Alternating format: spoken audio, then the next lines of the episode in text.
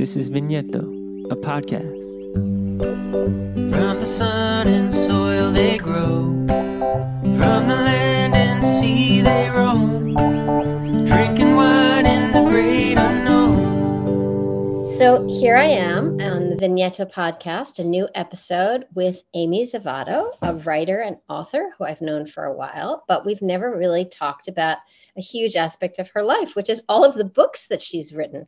I have one of her books, and I'm interested to hear about that, but I hope that we get to talk about many of her books. So, Amy, how many have you written actually? Hello. Um, I, you know, I was when you you you mentioned that question to me beforehand, and I had to think about it um, because I have done about five books, cocktail books, cocktail recipe books, one book on wine and food pairing. I ghosted a couple of wine books, uh, three, three, three. So that's five, six, nine. And I just wrote a book for Rizzoli on a distillery. So that's 10 and I am in the process of ghost writing another cocktail book for a um, a famous TV hospitality personality. So who shall 11, remain nameless. Who shall remain nameless currently. So 11, I guess, in the wine spirits realm, and a couple of others in non in the non-wine spirits realm. So a bunch, a baker's That's dozen. a lot of books. I mean, I, I've had yeah, that's a that's a lot of books. That's very exciting. So the one I have, I think it's called Prosecco made me do it. Mm-hmm. Mm-hmm. 60 seriously. That was last year or two years ago? No, I think actually Prosecco made me do it was from 20. You know what? Hold on. I actually have a copy right here and I could open it. I could tell you. Isn't that terrible? I don't even know. Um, you're it, so busy that I guess you, you know, it's uh 2017 it came out. So actually it's been it's been a few years but that was huh. a, a big favorite of mine. The one that i wrote after that was uh the big book of bourbon cocktails. That came out in 2019 i think. Yeah. So okay. So prosecco made me do it all about prosecco cocktails correct? Correct. And also uh, a little um lovely aperitivo introductory section on on prosecco so people can because i to me um, i think one of the keys to making delicious and wonderful prosecco cocktails is learning a little bit about prosecco. And um, you know so it's not just you know popping any old bottle and not paying attention and just dumping it into whatever but thinking about different levels of sweetness um, you know, highlighting certain characteristics or others, and uh, you know, really making the most of your drinks and dialing it in.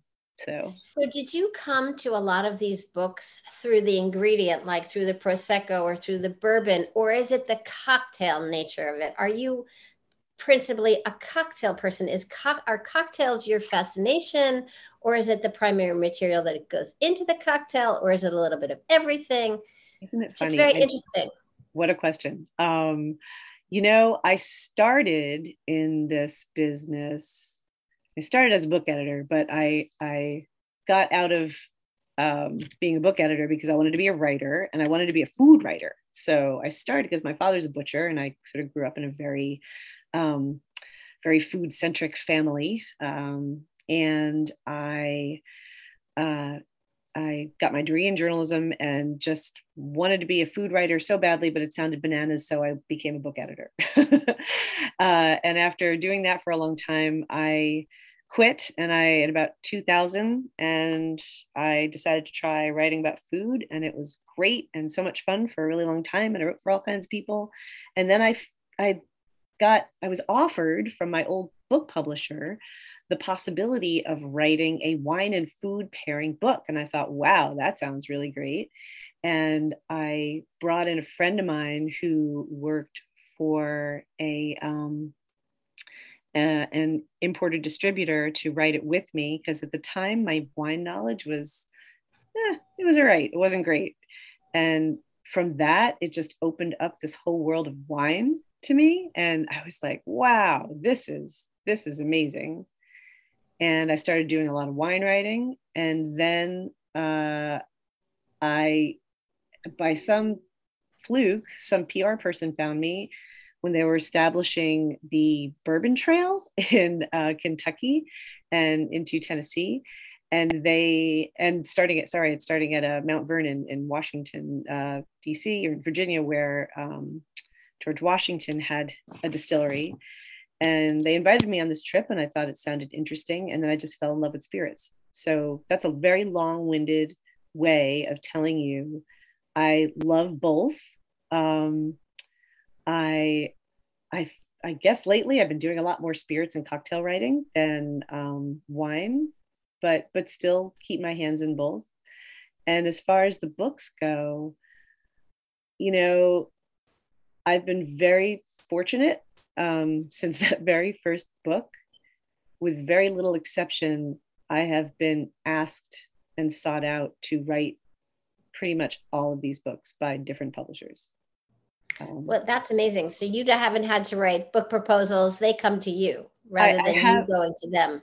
I, I, have had to write a couple of book proposals in the past, but I haven't had to do it very often. Most of the books I have written, I was um, I was sought out and asked to write them, and that's that's pretty pretty neat. that is pretty neat. So I, I definitely have to get that bourbon book because I've just kind of rediscovered bourbon ridiculously through the um, through the Yellowstone series. I don't know if you watched that on television. So anyway, there's this story about a family in Yellowstone, and they there's a Yellowstone bourbon that I picked up, and so I've been drinking more bourbon than I had in the past, and also because of someone that I interviewed or was in the next big sip last year, uh, who's does the Black Bourbon Society. Bourbon has kind of come back into my life because I swore it off when I was about 19 when I had too much of it at one point. and so I stayed yeah. away from bourbon for a very long time. So, what is the name of your book? Um, bourbon. It, it's called The Big Book of Bourbon and it's it's funny, big book of bourbon. And it's funny you say that because uh, what you just said about bourbon i think so many of us have those experiences with especially with spirits and sometimes with wine too. But i, I one of the things that i love doing is um, introducing people to things that they think that they don't like you know i've had friends who oh no i can't drink gin it just it makes me it makes me mean or it makes me crazy or whatever or i don't i had a bad experience when i was young or tequila or whiskey or on and on and on. But the thing is if you really you know find something that you love and you learn how something's made and you you know get to appreciate it a little more and still you know it's still a delicious fun drink and it's still fun. It's not like it's all some big you know boring schooling. But i think when you learn about something it helps you to enjoy it a lot more well, that is certainly true, but gin does make me mean. Maybe you'll convince me to uh, drink more. I mean, I'm just, more, more gin. I'm actually surprised that you said that. I've never heard anyone say that either. I'm like a mean cat when I drink gin. Have that, you written a book about gin? I have not. I have not written a book about gin, but hey, you know, who knows? who knows what, who knows? what the future lies? I, I would buy that one too. I remember you doing a presentation uh, for me for a client and you made me so much want to go out and buy sort of cocktail items and have my own little bar set at home and all of that. So you know you really did encourage me to want to make more cocktails. That's so cool. so it's interesting because you got into this writing from food. That was your your initial love. Have yeah. you ever written just a straight book about food? I have not um, many, many articles. I used to do restaurant reviews and all kinds of things like that. But, um, but no, I've never written a book about food, although currently I am working on ooh, a passion project of mine, something that somebody did not ask me to do and that I will have to write a book proposal for on a, a, a, person in the food world. I'm writing a biography on a, on a person in the food world. And it's my kind of passion project and it's uh, it's really humbling because it's a very different kind of book. Never written anything like this before.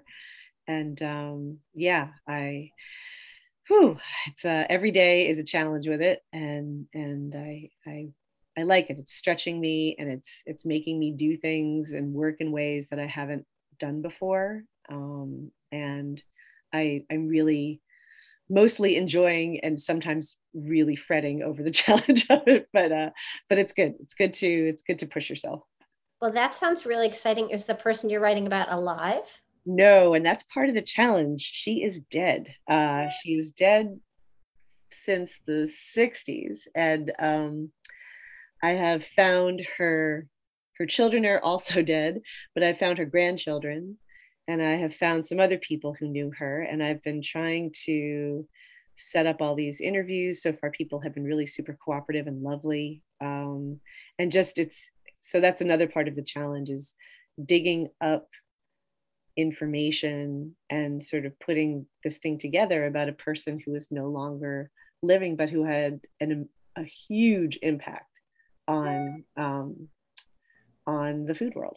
So yeah. And on you i guess for, for the reason that you chose her. I, I, I guess it's yes, a woman? I so. It was yes she was a woman um and uh she had a cookbook. I'm sorry i'm being so um it's fine. It's exciting. I'm trying to get information about it. without you know making you or asking you to reveal. But so it was uh, mrs i can't remember mrs plum in the kitchen exactly. So, Miss, so Mrs. Plum, um, Mrs. Plum wrote a cookbook many, many years ago, and my mother uh, had a copy of this cookbook, and I always loved it as a child because it had these beautiful illustrations in it. And um, my mother passed away in 1989, a very, very long time ago. My mother had this cookbook that I was fascinated by as a child, not because I was some kind of, you know, cooking genius as a child. I, think maybe I could scramble eggs. Um, but because it was, it had these beautiful illustrations in it. And I just would pour over this book as a child. Um, and my father gave it to me um, several years ago. And I don't keep it with my cookbooks. I keep it with my nice books on a on a bookshelf um, that has these glass doors, so it's sort of protected. And it was a bad, bad day early in the pandemic, and I was sitting and watching um, the news, and the governor was saying that that particular day, like 700 and something people had died, and I was just, you know, like all of us, just reeling, you know, and trying to get my head around this horrible news and feeling really, you know, terrified and you know, just needing some comfort. And I just turned off the television and I was pacing around my house and I my eyes fell on that book and I pulled it off the bookshelf and I just kind of started flipping through it. And for the first time, I noticed the title of the book had this person's name in it, along with the thing that she was famous for.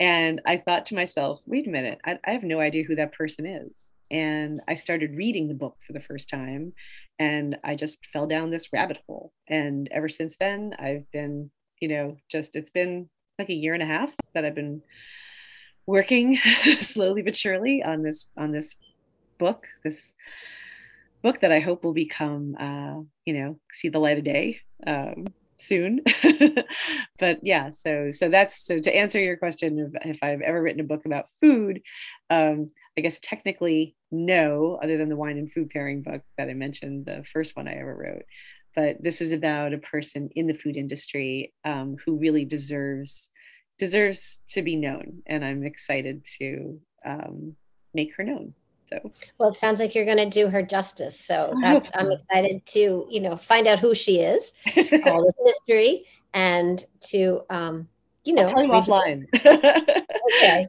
Well, we'll we'll keep, we'll keep that under undercover. But okay. so let me ask you. So you're a journalist. You write for a bunch of publications. I know you write for Liquor.com because I've read your work in Liquor.com. Who else mm-hmm. do you write for? I write for uh, Wine Enthusiast. I write for 750 Daily. I write for the New York Post sometimes. I write for, um, oh gosh, uh, Imbibe. I write for, um, Oh dear, so many people. Are the edibles still open? I mean, used to write for Edible. I, I used to. I was yes, I wrote for the edibles for a good decade. Um, you know, they're under transition right now, um, which is why I'm not currently writing anything for them. I just did something for Edible Finger Lakes. Um, they're all owned by separate people, Um, Oh, I always imagined that they were owned by the same kind of umbrella company. one one person one uh, a couple of guys owned um, edible east end edible long island edible brooklyn edible manhattan uh, together for many many years. And then they uh, split up their partnership. And now edible east end and edible long island are owned by one of the partners. And edible brooklyn edible manhattan and edible hudson valley are owned by a new person who just That sounds interesting. recently. Yeah, and so I'm hopeful that she's going to really revive it and bring it back because it was such a wonderful, wonderful publication. And I would say some of the were. stories I just yeah. Yeah, they Oh. were great. I remember reading some of your stories in there, and it's funny because I've read your stories through the years in different publications, and then I, you know, I don't necessarily always look at the byline first, but I'm like, oh, Yeah. right, Amy wrote this, Amy wrote that, Amy wrote the other thing. So, how is your writing process different when you're writing a book than when you're writing these articles? I would say, um, well, obviously you're you're dealing with, you know, length.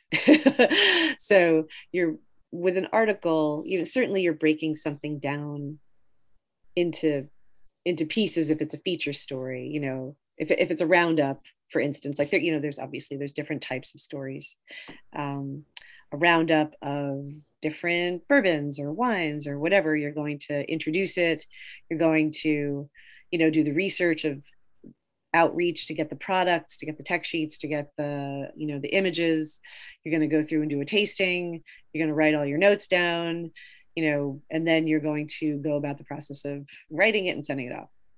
With a longer article you know you need to you need to string together a story but you need to do that in a way that gives people what it's about right up front, you know, as you know, any good journalism school, you know, graduate knows the five W's, get them on up there.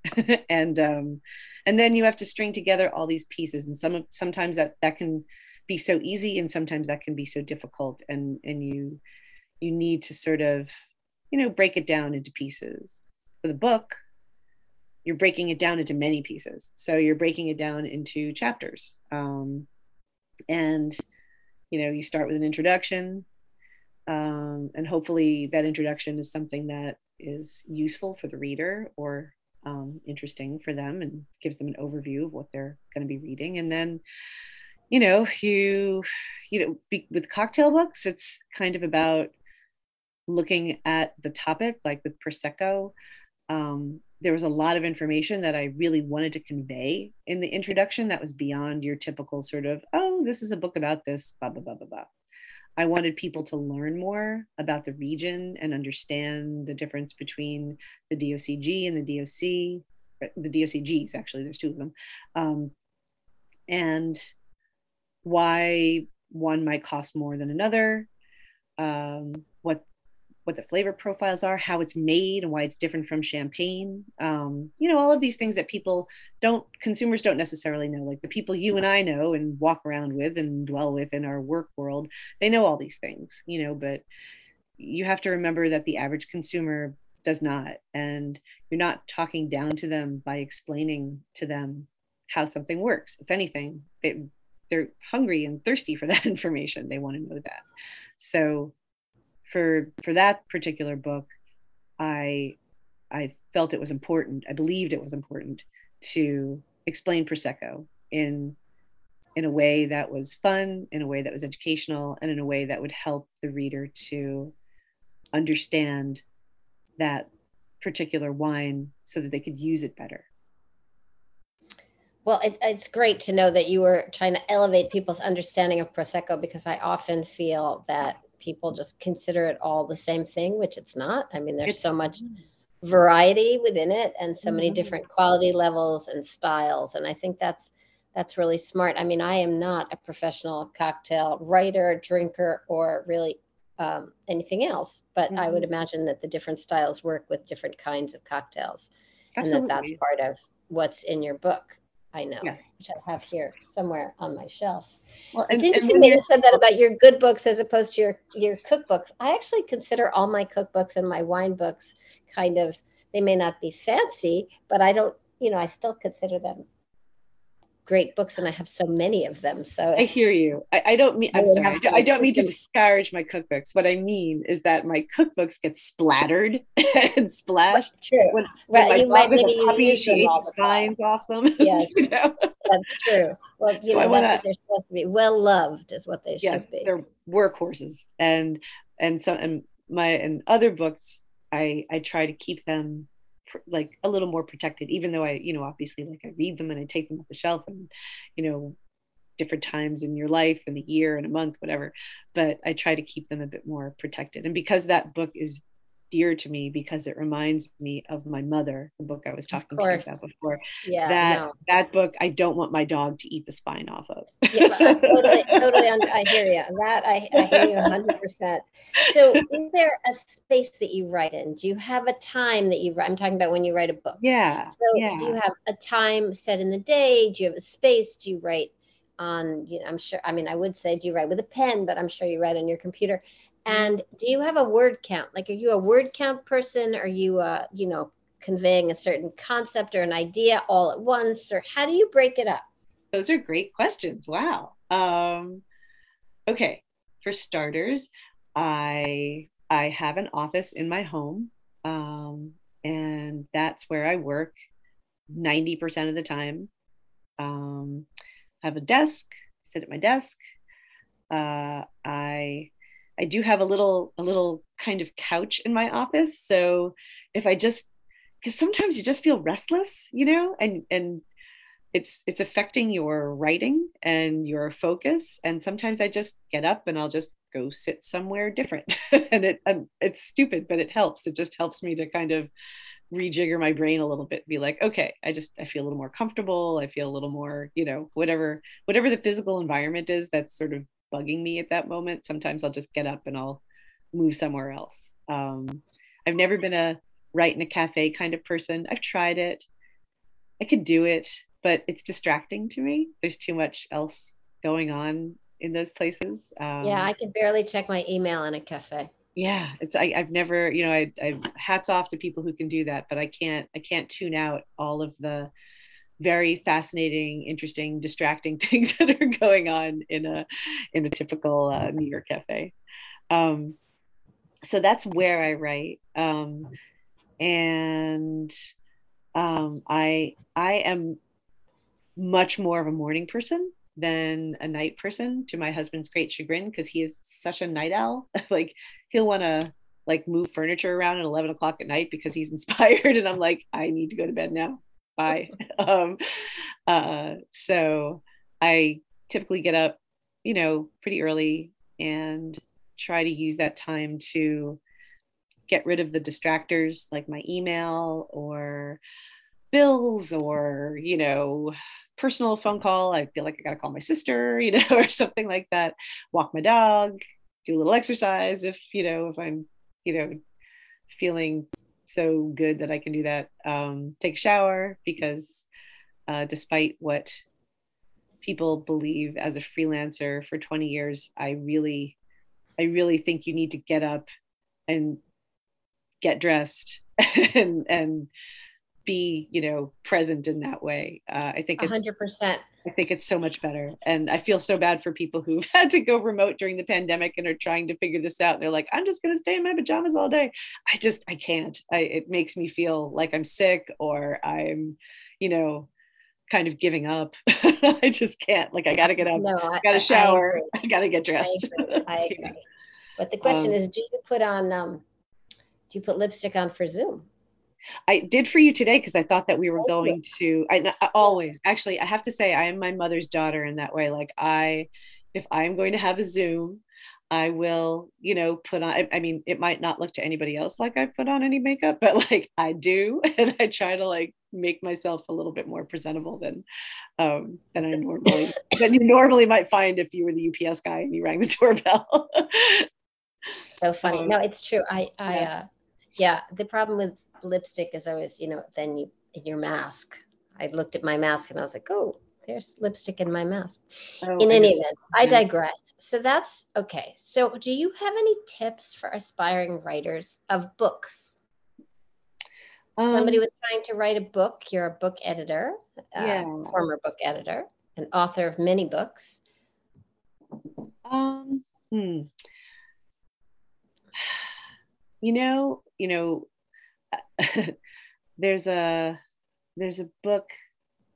I think Norman Mailer wrote it called, and he called it the spooky art. it was about writing, and um, and I always thought that that title was so funny because writing does have such a such a sort of um, romantic allure, I think, for people, but it is work. And I think for any writer who wants to write a book, write um, write an article, write anything, um, I think you have to understand that it's not sitting around and waiting for the muse to hit you. Although certainly, you know, there are muses out there and they do hit you. they do smack you in the head and you're like, "Oh my god.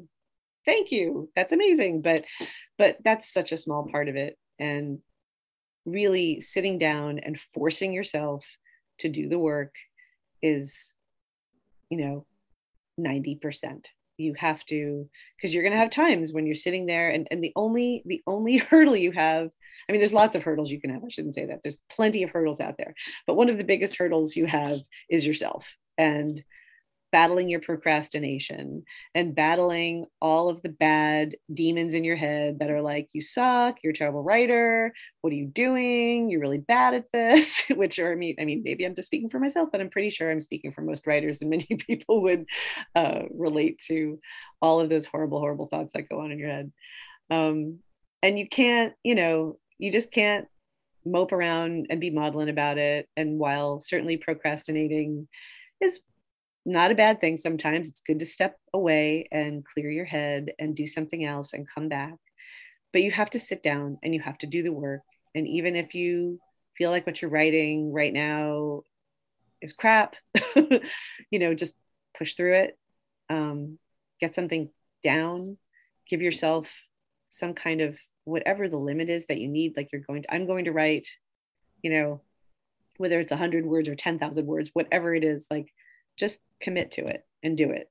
Um, and as far as books go, God, uh, know that writing a book proposal is it's very important, but it's also really helping you to start writing the book. Um, and it's it's part of the process.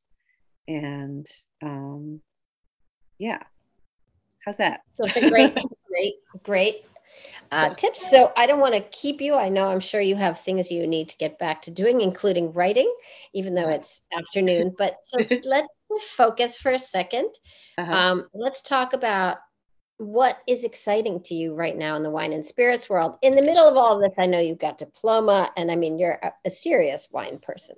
So what are you excited about in the wine and spirits world? Is there something new that you've wow. discovered?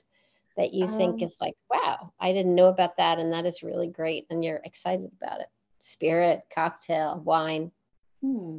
You know, I was very excited to figure out the perfect, to me, red to use as the traditional float in a New York sour. And this is like the most wonderful drink for wine people and spirits people because it combines both and it does it so, so beautifully. So, you know what a whiskey sour is, right? It's a. I do, but can we go through it? Because sure. as I said, I'm, yeah. Simple, simple drink, delicious, delicious drink, whiskey, fresh lemon juice, simple syrup, shake it up, pour it, give yourself a little lemon uh, swath twist, stick it in there. There you go, over ice. But a New York sour, so there's lots of riffs on the sour, on the whiskey sour, and a New York sour has a red wine float in the top. So you pour a little bit of red wine after you do all the rest of that, and you pour it over the back of a spoon. So it just floats on top, and it's it just makes such a beautiful presentation. Hmm. Um, but I found, and you will like this since you're such an Italian wine expert, um, Dolcetto makes the most wonderful red wine float on a New York sour. It is my pick. Everyone says Pinot Noir. I say no. I say Dolcetto. That's so interesting.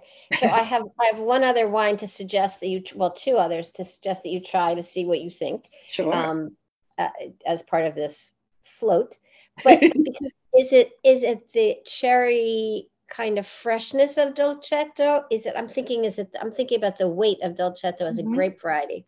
Is it? Is it the aromas and flavors of dolcetto? Is it the lightness of dolcetto? Is it the sweetness of dolcetto? What is it that you think is just makes it perfect? It is both that sort of fruity quality Mhm, and that medium to light bodied um, part of it. But Mhm. also, there's a bit, you know, in, in so many Italian wines, there is that the bitter finish. That little, yes, that savoriness, that sort of little Yeah. bit of bitterness, and that I think is what's missing when you use, say, certainly a New World Pinot Noir in a float. Um, That's very interesting. yeah. What what what about a Beaujolais? Have No, you ever I've had never, one? I've never tried. Yeah, I've never done Gamay with. Uh, So I'm thinking a- like I'm thinking about the, that Mm. spectrum That of like. Beaujolais, Dolcetto, Groppello. Have you ever had Groppello? I have not had Groppello. Oh, Groppello? Groppello is fantastic. Where's I- it grown? So Groppello comes from Lake Garda. Oh, It's on the Riva del Garda. There's a wonderful producer of Groppello. I don't have any in the house. It's Selva Capuzza. When I get some Groppello here, I will get it to you or think about who works with Groppello. It might be in the Garda DOC. It's under maybe the Garda DOC, also umbrella. So perhaps those people.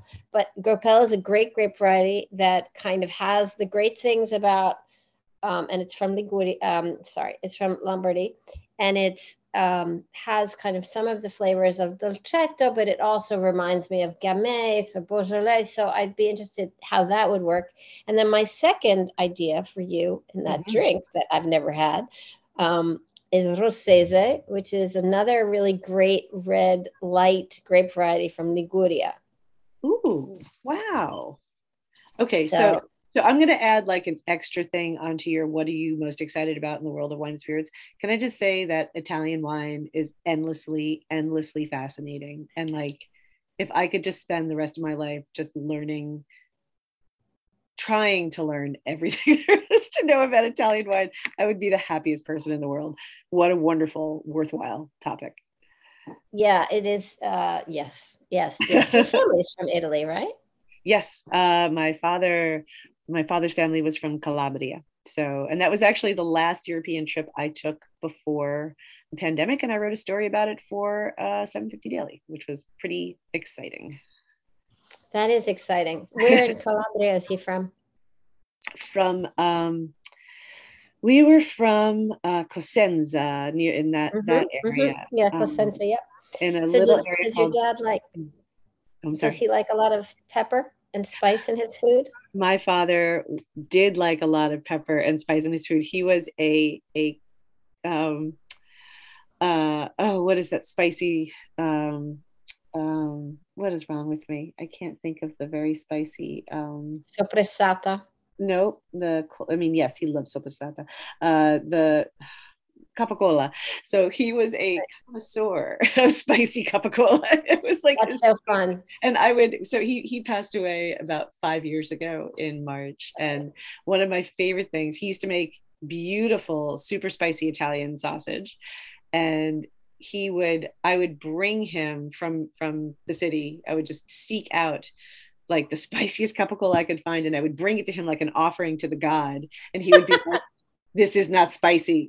I'd be like, Oh, I failed. And it was just this hilarious kind of thing we do. And I would bring him an offering and he'd be like nah it's nah, it's not spicy Yeah, I've never had such spicy food in my life. I mean, I remember just my mouth being on fire when I when I visited Calabria. Well, Amy, it was so nice to spend time talking with you. Do you have a website? Is it like amyzavatto.com? Where can people find your work? yes amyzavatto.com that is me Perfect. And their your books largely they can buy on Amazon. on amazon always barnes and noble and if you want to follow me on twitter or instagram i am at amy z eats at amy z eats Azits. Right, right. That's interesting. So it's the it's the uh, food part of you yes that you're Yes. calling in there. i'm always hungry Well, yes. And after this conversation, frankly, I, I'm thinking, do I have any really spicy sausage in my fridge? no, I do not. I do not. It was so nice to speak with you. Thank you so much for taking the time to speak with me, Amy. You too. I really appreciate Thank it. you so much. This was really Thank pleasure. you. My pleasure. Ciao. That was such an exciting conversation with Amy Zavatto. I can't wait to get more of her books. I have her Prosecco book. The Vigneto podcast is a bi monthly podcast. I love to say weekly, but I don't always get one out every week. So at least a bi monthly podcast, which you can find on Fridays, wherever you get your podcasts. I really appreciate your listening. Thanks so much. This is Vigneto, a podcast. From the sun and soil they grow sea they roam, drinking wine in the great unknown.